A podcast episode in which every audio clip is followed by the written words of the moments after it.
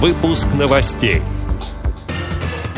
Среди основных тем обращения президента Федеральному собранию, поддержка семьи, регулярная индексация пенсий и решение проблем с поставками жизненно важных лекарств.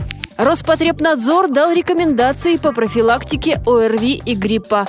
Незрячие авторы могут бесплатно опубликовать свои материалы на портале «Активисты ВОЗ Ставрополья». На конференции в Москве представят новые правила для соревнований по самбо слепых.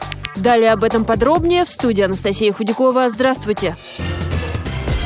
Владимир Путин выступил с ежегодным посланием Федеральному собранию. Среди тем обращения президента – вопросы демографии и поддержка семей. Для детей создадут места в яслях, организуют бесплатное горячее питание в начальной школе, а также предусмотрят ежемесячные выплаты на ребенка в возрасте от 3 до 7 лет с 1 января этого года. Программу материнского капитала продлят, и теперь деньги начнут выплачивать уже за первого ребенка. Также Путин потребовал наладить работу с закупкой закупками и поставками лекарств в регионы.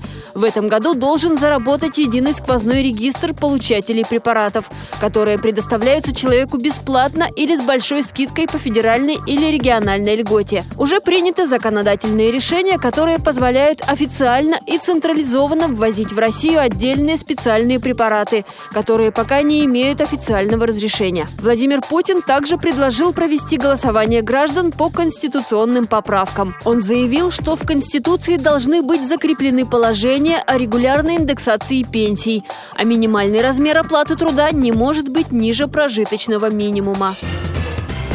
Роспотребнадзор дал россиянам рекомендации, как защитить себя от вирусов ОРВИ и гриппа. Рекомендуется избегать мест массового скопления людей, а при необходимости их посещения использовать медицинскую маску, которую нужно своевременно менять. Также Роспотребнадзор порекомендовал чаще проветривать помещения и делать влажную уборку в доме и по возможности больше гулять, поскольку свежий воздух помогает повысить устойчивость организма к заболеваниям. Портал «Активисты ВОЗ Ставрополья» приглашает к сотрудничеству авторов статей, рассказов и стихотворений. На сайте организован раздел «Библиотека», где каждый может опубликовать материалы о реабилитации инвалидов, очерки из жизни людей с ограниченными возможностями здоровья, творческие работы. Их отбор ведут авторы сайта общественный корреспондент «Радио ВОЗ» Вероника Филиппова и администратор Александр Козлов. Публикация бесплатна. Все поступающие материалы будут проверять на заимствование заимствования. За информацией обращаться в форум обратной связи сайта.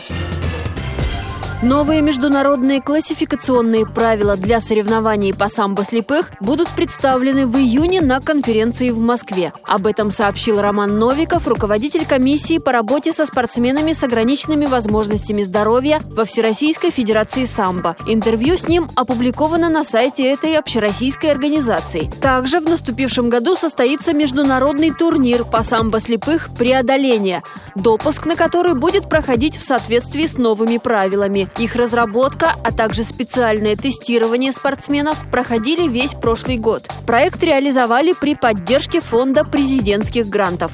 Эти и другие новости вы можете найти на сайте Радио ВОЗ. Мы будем рады рассказать о событиях в вашем регионе. Пишите нам по адресу новости собака ру. Всего доброго и до встречи!